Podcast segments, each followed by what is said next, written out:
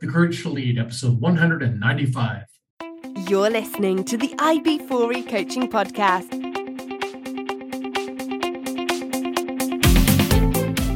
Brought to you by I B four E Coaching, business coaching for executives, entrepreneurs, and small business professionals. Learn more at I B four E dash coaching dot com.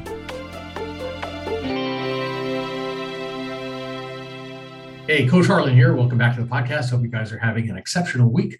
I'm having a great week, and I'm excited to introduce you to my guest today. Please welcome Robert Dubin.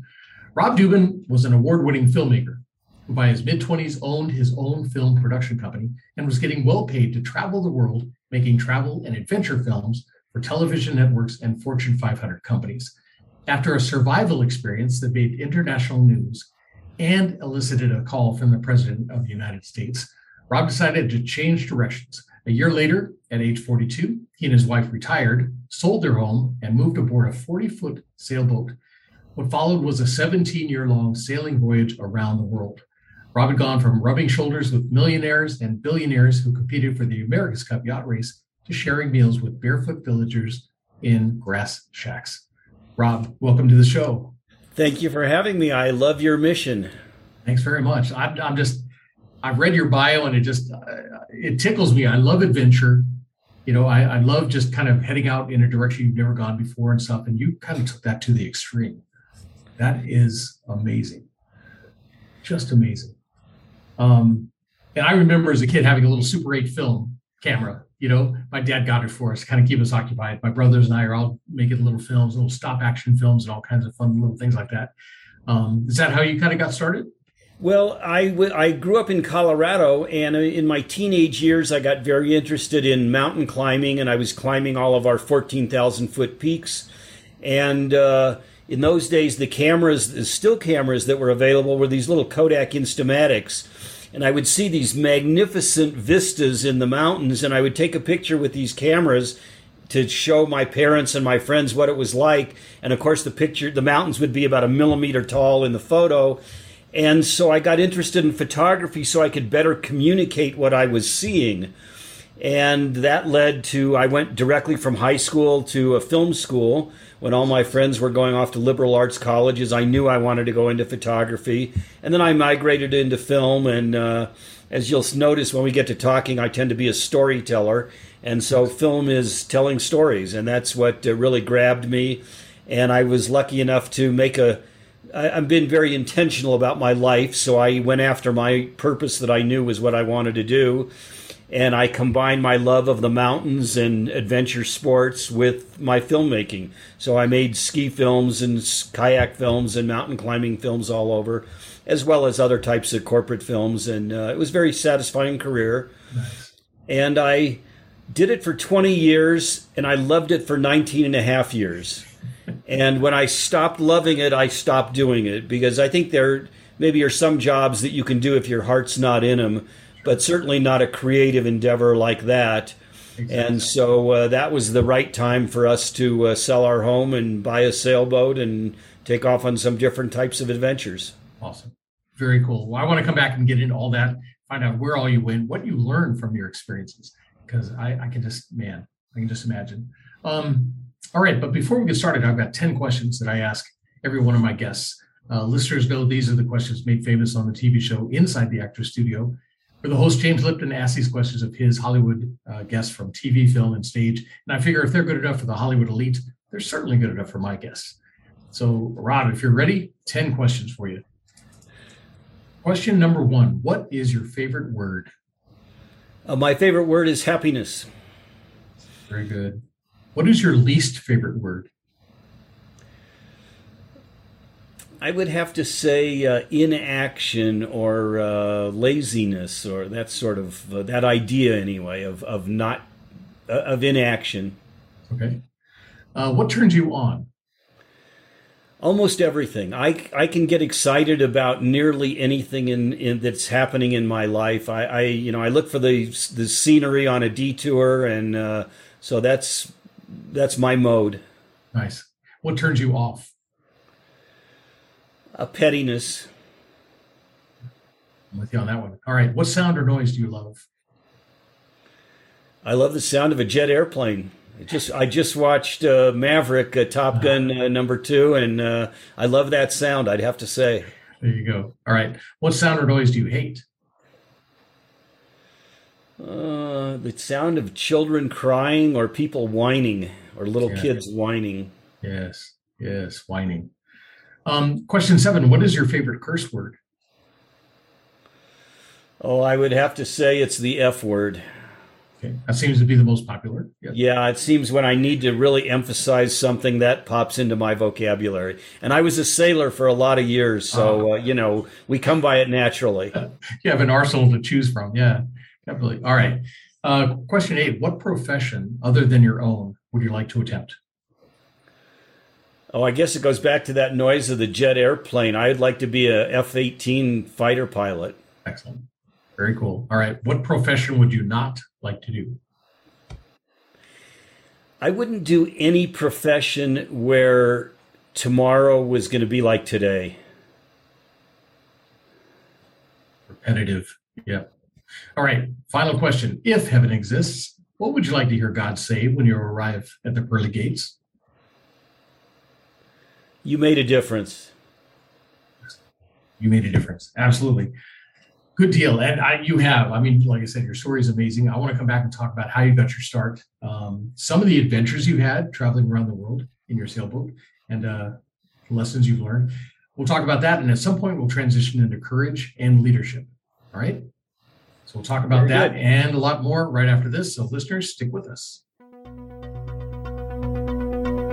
Imagine having a trusted group of C E Os at your disposal. Imagine having your very own peer advisory team who could work you through the problems and questions in your business before you had to make those difficult decisions. Imagine you had a group of advisors that had your back and met for the sole purpose of making you successful in your business. What would you be able to accomplish then?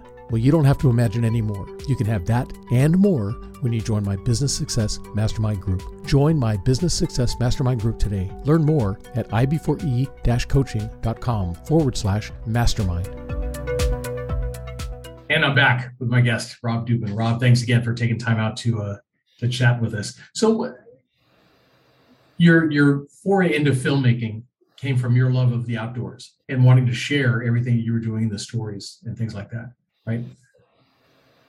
Absolutely. Yeah. I wanted to be able to communicate the magnificence of the mountains to others. And then that just got to a more general idea of wanting to communicate things. And I tried to uh, make my career doing films that mattered in some way. I didn't do Hollywood films, but uh, I tried to do things that uh, I, I was lucky to get on with American Sportsman, which was an A B T V show people of your and my generation might remember.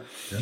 And uh, we would, did a lot of adventure st- sports, uh, mountain climbing in the Himalayas, kayaking unexplored rivers, and that sort of thing. And so that put me side by side in a position to interview and understand the thought process of people who were pushing the envelope in a lot of different ways. Uh, one of the first films I got to do right out of film school was uh, I did a film in Italy with Buckminster Fuller, who was uh, the inventor of the geodesic dome and certainly one of the greatest minds of the twentieth century. And so anyway, my filmmaking, uh, I'm glad I was able to do films that I thought were of something that was more than just mundane, something interesting. Very cool. And so uh, traveling all over the world, I, I can only imagine some of the places you've been to. You talked about the Himalayas. Uh, where are some of the other areas you went? Well, on our sailboat, we visited uh, one hundred, uh, well, I guess between, I made movies in about thirty different countries before we retired to our sailboat. So I had a T V show on the Travel Channel and, and did a lot of work with E S P N. And altogether, I've been to about one hundred countries. And when we we sailed, uh, I became very interested in this concept of human happiness. And that's sort of always been my my red thread. The idea that's permeated my life is I think our purpose here is simply to make ourselves happy and help others be happy. And so that's kind of what I now spend my life doing. And uh, the sailing provided a very interesting window into that, because just before we took off, when we were still working, we were as you mentioned in the intro, filming the America's Cup so, and other high-end yacht races. So I would be with these billionaires that their crews would sail their boats to the regatta, and they would fly in in the private jet, and then we got to go on board with them and, and sail. And I noticed that some of them were happy and some weren't. I mean, then a few years later, we were sharing our lives with these barefoot villagers in third world countries, and some of them were happy and some weren't. And the percentages weren't radically different from the, the wealthy people. But in between, we were with this group of itinerant sailors like ourselves who were sailing around the world. And this was before the age of the digital nomad like yourself. So nobody was out there building a business, making a living, doing anything else. We had all just basically made the same decision to be happy. And we were out there doing things every day that made us happy. And the the uh, other two groups, they might have been sixty forty or something like that, happy to unhappy people. And in the sailing group, almost everybody was happy. And they had just simply made a decision to be happy. We all did some of the same kind of traits and strategies on a daily basis that made us happy. But I got interested in the concept of human happiness, and that's now what I try and share with other people.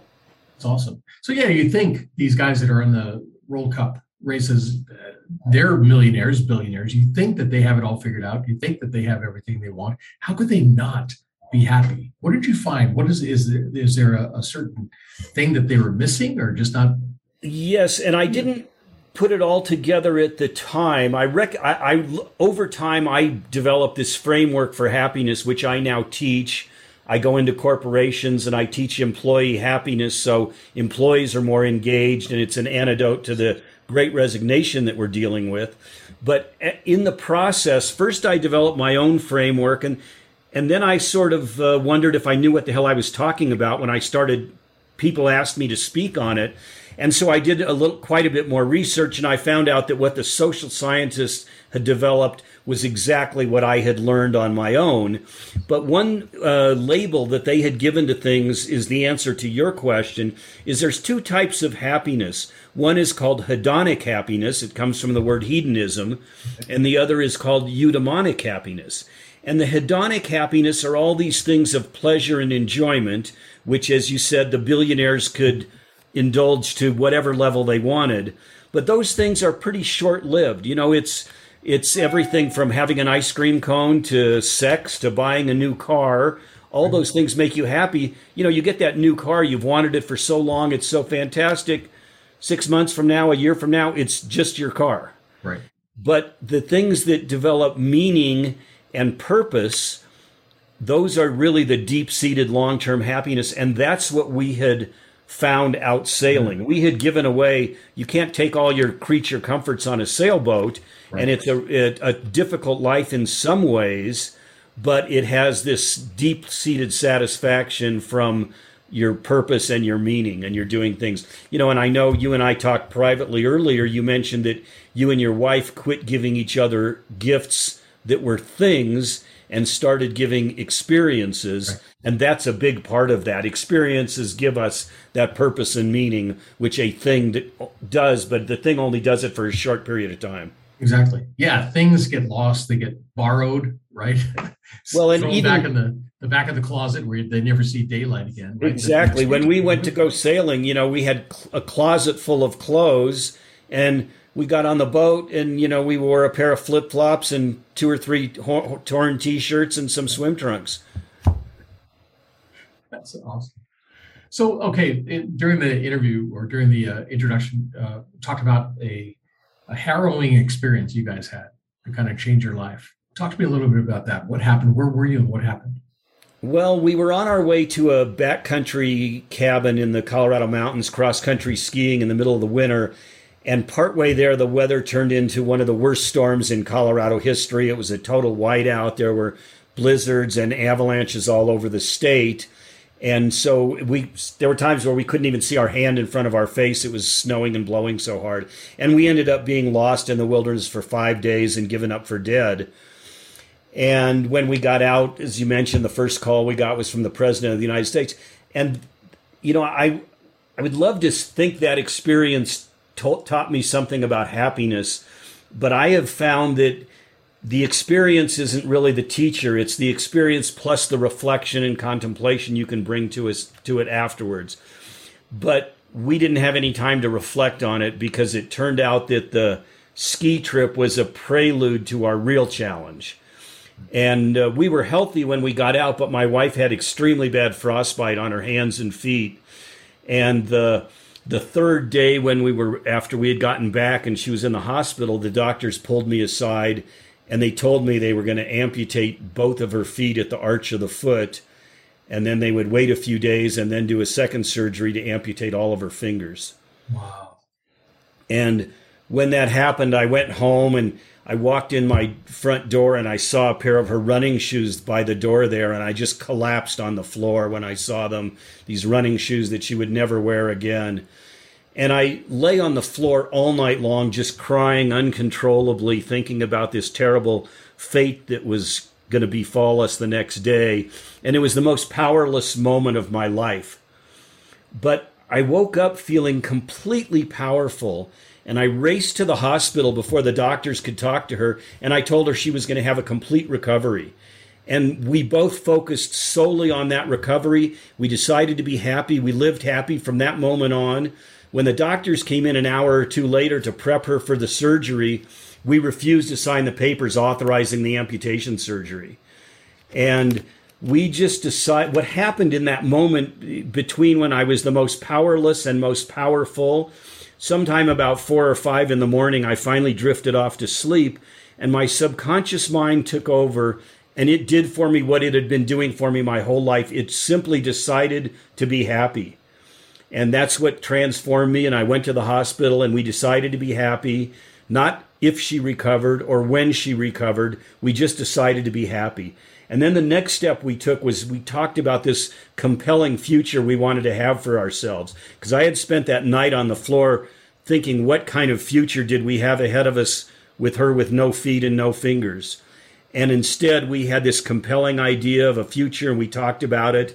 And it took a full year for her recovery, with all the whole time the threat of amputation hanging over our head. But we never surrendered that to that. We just stayed positive.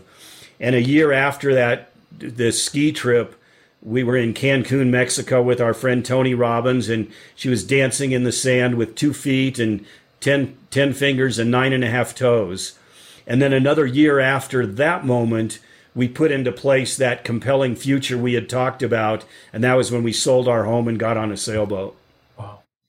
That is amazing. This, the, the choice, the making the decision. You know, people don't understand how powerful that can be. You, when you decide to do something and you fully commit to that, anything's possible.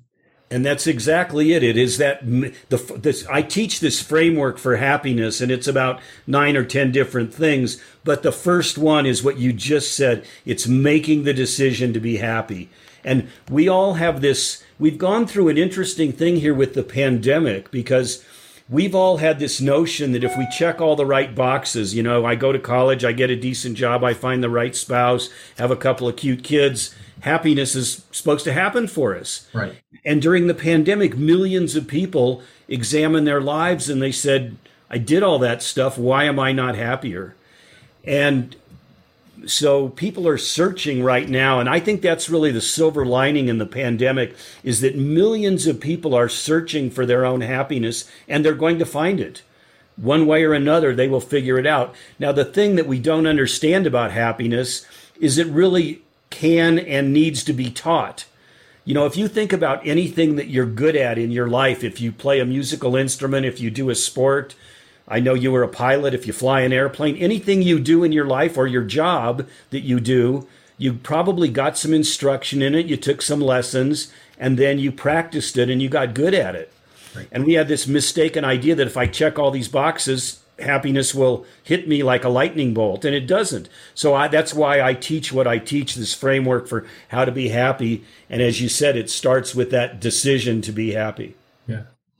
And it is something you can figure out as you go, but you have to make the decision, right? We're we're told that we have the right to life, liberty, and the pursuit of happiness. We're not guaranteed happiness, but the pursuit of it. And that's really what it is, is, is making that decision that I am going to pursue happiness.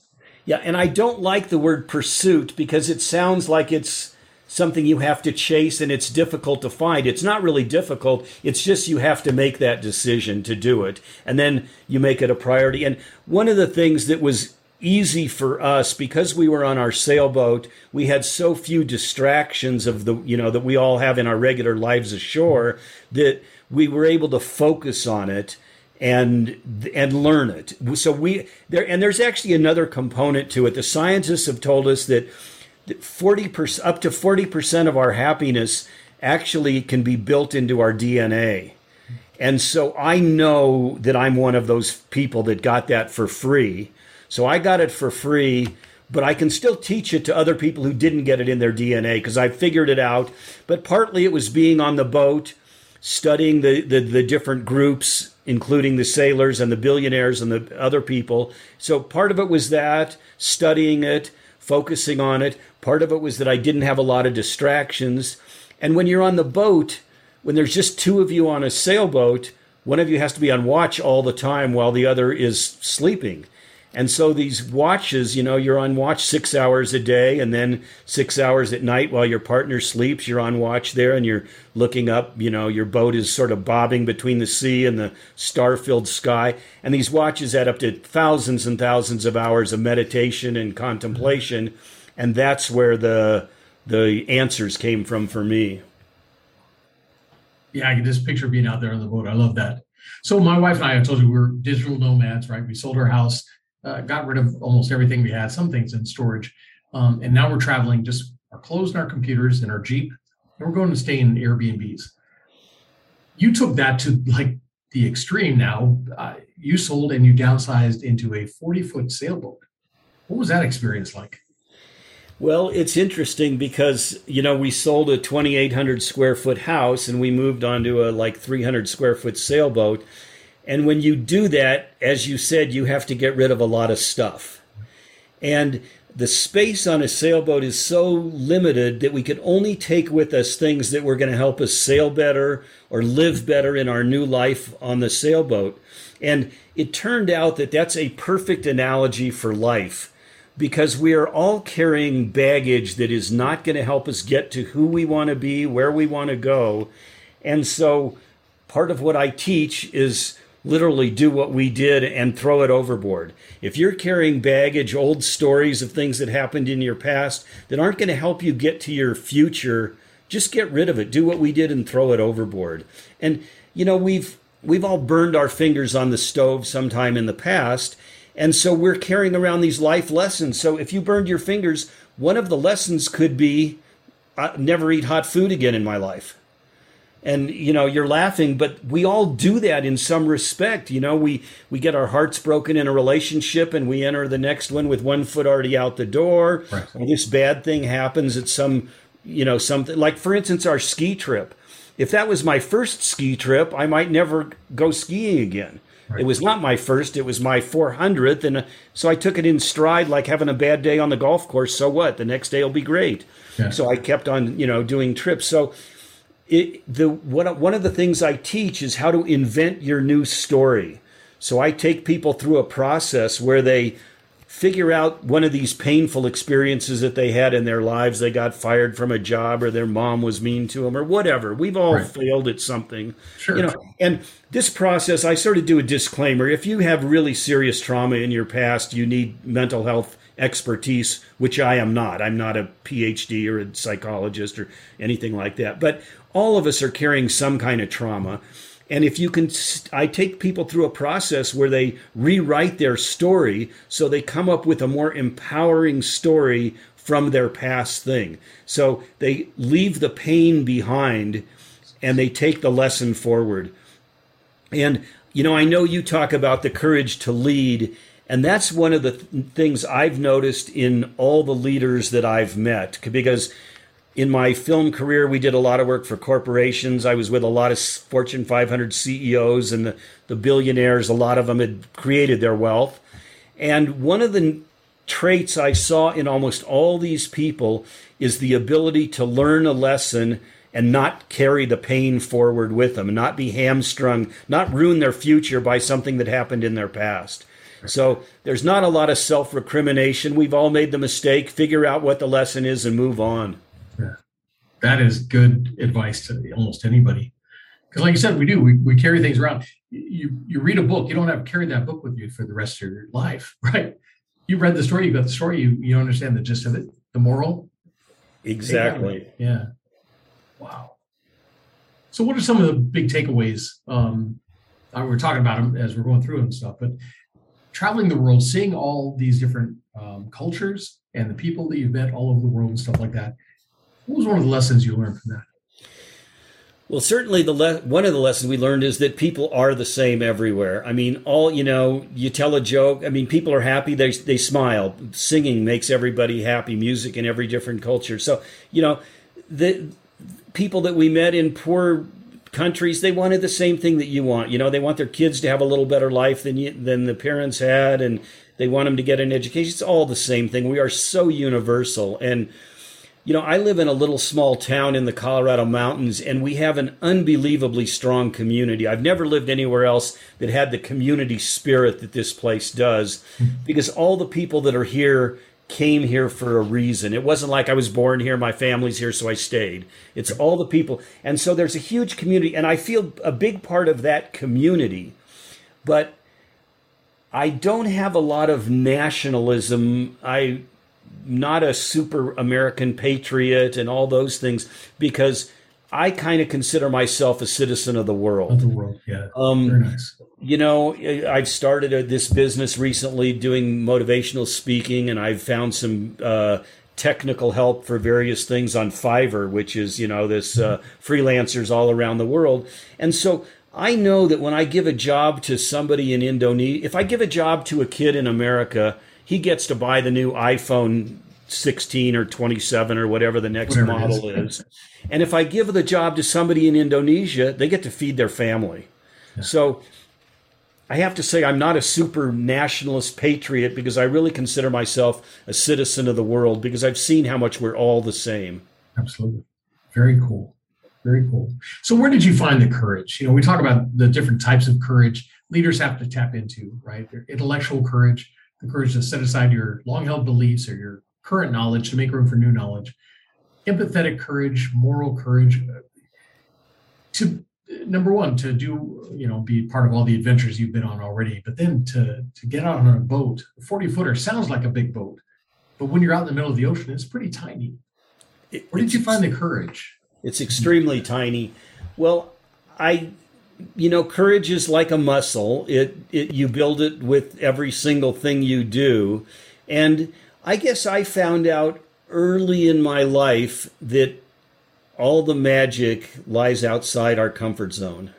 And, you know, sailing is kind of a complex sport. You know, there's a, you know, every little part of the boat has a special name. Every rope has, you don't even call them ropes, they're lines. Every line has a special name.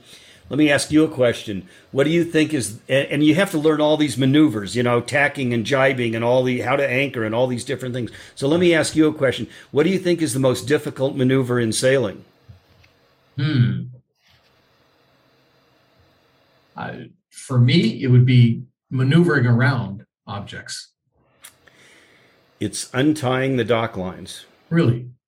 Untying the dock lines and leaving the dock and leaving shore. It's just what you asked about, the yeah. courage to to take a, to take the first step. And yeah. so that that's one of the things I talk about is how do we do this? And I in the in the workshops that I teach, part of it is uh, coming up with dream harvesting, I call it, coming up with your dream life. But there are two things when people when I take people through this process to write down their dreams and, and really develop them. There are two things that usually stand in the way. The first is, what is everybody else going to think of me?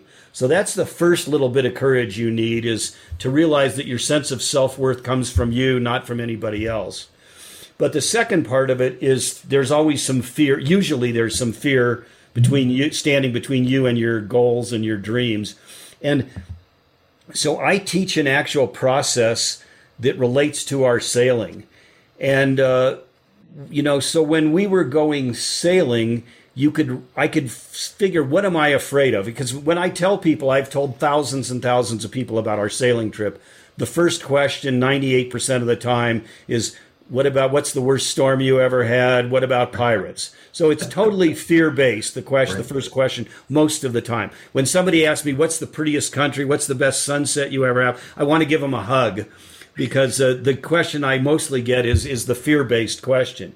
And so that's clearly how a lot of people uh, face their lives, is being fearful. What, what am I afraid of? And so, you know, being in a storm at sea is a fearful experience, no matter what size boat you're on, but especially on a small forty-foot sailboat when it's just you and your wife, that is a fearful experience. There's no doubt about it. So how do you deal with fear? Well, what I do, and I teach this process, is I chunk it down. So people say to me, I would be afraid to sail across the ocean. Well, what specifically are you afraid of? Well, if you're afraid of getting lost, carry two or three extra G P S's. If you're afraid of the boat sinking, buy a really strong boat and carry extra bilge pumps. So whatever it is, I teach people to chunk it down, to break it down, so get really specific. So you say you want to start a new business. Well, what are you really afraid of in starting a business? And so write down all the fears, and you may have ten different fears, and you write each one of them down, and then you come up with a solution for it right there. So I'm afraid of getting lost. Okay, I can carry an extra G P S. I'm afraid I don't know what I'm doing. Well, I can start off learning small. I can sail with other people that are competent till I know what I'm doing. So write down very detailed each little fear you have, and then write down a solution for that little fear. And once you've done that, it's very manageable. And then there's just one more step. And that step is that courage isn't the absence of fear. Courage is feeling the fear and going forward anyway. So you have to be prepared, and then you take that step out into the unknown, because that's where all the magic is.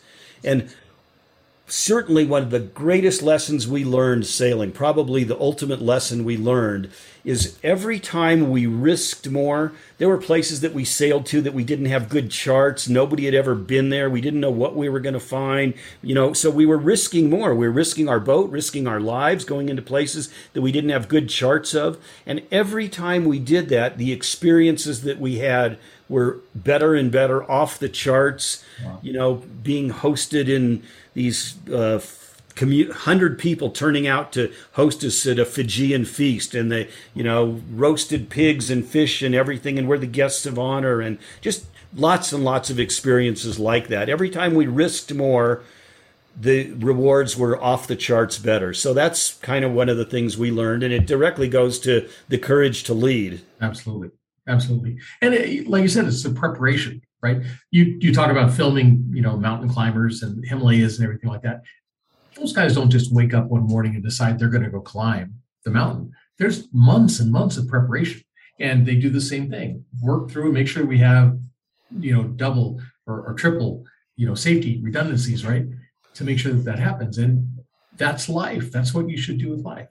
Absolutely. You know, there's a, a lot of in the Uh, self-improvement space where I am, uh, there's a lot of people with the fake it till you make it concept. And I don't have any objection to that, but that's never been my way, because the endeavors that I have done, whether it's climbing mountains or going, you know, kayaking unexplored rivers or or going across oceans, you have to be fully prepared to do. You can't fake it till you make it. You have to know what you're doing. So that's always been my process. I don't say there's anything wrong with the other way of doing it, but right. You know, when we left the dock, we left the dock and we went one hundred yards away and we dropped anchor and we spent the first night there.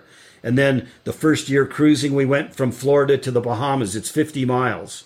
And, you know, it, so we didn't start off leaving the shore and heading across to sure. Australia. We took baby steps, and that way you build it. So that's what, when you're, how did you get courage to go across the ocean? I did it one step at a time. You know, the way you eat an elephant, a bite at a time. A bite at a time. Exactly. So what's next for you? I mean, you've done so much and accomplished so much. What's next well, on your agenda? Well, I retired when I was forty-two, uh, and I'm sixty-nine now. And so I didn't work from forty-two until about a year ago. But the pandemic was very easy for my wife and I. We live in this beautiful place in the mountains. And so we could, the sports and things we like to do, we could still do during the pandemic. You're six feet apart from somebody if you're skiing or mountain biking or hiking or whatever the things we do. And we didn't have children to homeschool, and we were financially stable. So we weren't worried about our, you know, our finances during the pandemic. So the pandemic was very easy for us, but I realized how difficult it was for so many other people. And, you know, I have a lot of young friends and people in their thirties that are, I have one friend, you know, divorced, raising two children on her own. She was a yoga teacher, so her yoga business ceased to exist during the pandemic. Nobody could gather in a yoga studio. She's got two little kids to homeschool and no income. You know, so people like that. I was so uh, painfully aware of how easy it was for me and how difficult it was for so many other people. And I have this framework of happiness, of how to live a happy life that I had developed. I've always lived with purpose. You know, I told you how I combined my filmmaking with all the things I love to do. So I realized I had answers that other people could benefit from. So during the pandemic, I started this encore career in my, at sixty-seven, sixty-eight, I started speaking. And now I, I speak and teach on happiness. So that's my my uh, my why. Very cool. Any speaking engagements coming up? I have uh, seven of them in the next uh, six weeks or so. Excellent. People are hungry for this. I think this is a great time for this. You know, absolutely. Like I said, the pandemic brought it out of people. People started thinking, Am, "Is this where I want to be? Is this what I want to be doing?" And I think that that's the silver lining, is that they will, you know, maybe not today, tomorrow, but two or two years from now, they will be happier human beings because they're now actively looking for it. Whereas before, they were just going through life assuming it was going to happen at them. Absolutely. So uh, any more film projects? Uh, no, I haven't, uh, haven't made any films in a while. I kind of retired from that. It's, uh, it's a very different business than it was when I did it. You know, the digital, and I mean, everybody makes, everybody's a filmmaker now. You you can make a movie on your iPhone as good as what, better than what I used to do with a, you know, eighty thousand dollars camera. And, you know, you can edit it in a, on your laptop. So that business has changed radically. I'm glad I'm not a part of it. It's kind of got a different business structure than what I did. I loved it when I did it, and I moved on. Yeah. Well, like you said, it's all about the stories, right? Yeah, and that's, so when I talk, as you've gathered here, I'm a storyteller, so I tell, I, I make all the points I make about teaching happiness with stories, like the one I said about downsizing and get rid of our stuff. That's how I communicate. No, that's perfect. Love that analogy. Well, Rob, this has been amazing. Thank you so much for taking time out and talking to us. Um, if people want to learn more about you and find out about your program and how to get involved with that, how can they yeah. do that? What's your they website? Can go to my website. It's robdubin, R O B D U B I N dot com. Uh, there's uh, some uh, P D Fs that people can download. We always, a couple of questions we always get is, how'd you retire at forty-two? So I have a little thing of our finan- how we financially did it. I Took a lot of work with, did a lot of work with Tony Robbins, and the ideas I have came from Tony, but it allowed us to retire in a few years after we made a decision to be financially secure, and we did it. And the other question I get all the time is, how do the two of you get along so well on a forty-foot sailboat? And we're, we'll be celebrating our fortieth anniversary coming up, so I have some relationship secrets, and then I have some of the things that we do on happiness. So if people go to the frequently asked questions page of my website, they can download some of those those resources. Perfect. All right. Well, I will make sure they have the link in the uh, show notes so people know how to get in touch with you. And again, thanks so much for everything you've done, everything, all your videos that are out there and everything. And uh, yeah, really appreciate your time. Thank you for having me. I love your mission. Providing courage and inspiration to leaderships is so critical. We always need good leaders. Absolutely. Absolutely. All right. Thanks. Listeners, hope you guys are taking a lot of notes, a lot of good information here. Definitely check out the website and uh, look into the program. Because if you're if you're afraid to take a step, you can work out of that fear, or or work with that fear and still accomplish things, right? So uh, yeah, definitely check out the website and share this episode with your family, friends, and colleagues, and stick around because there's always more coming. That's it for me, Coach Harlan, saying so long for now.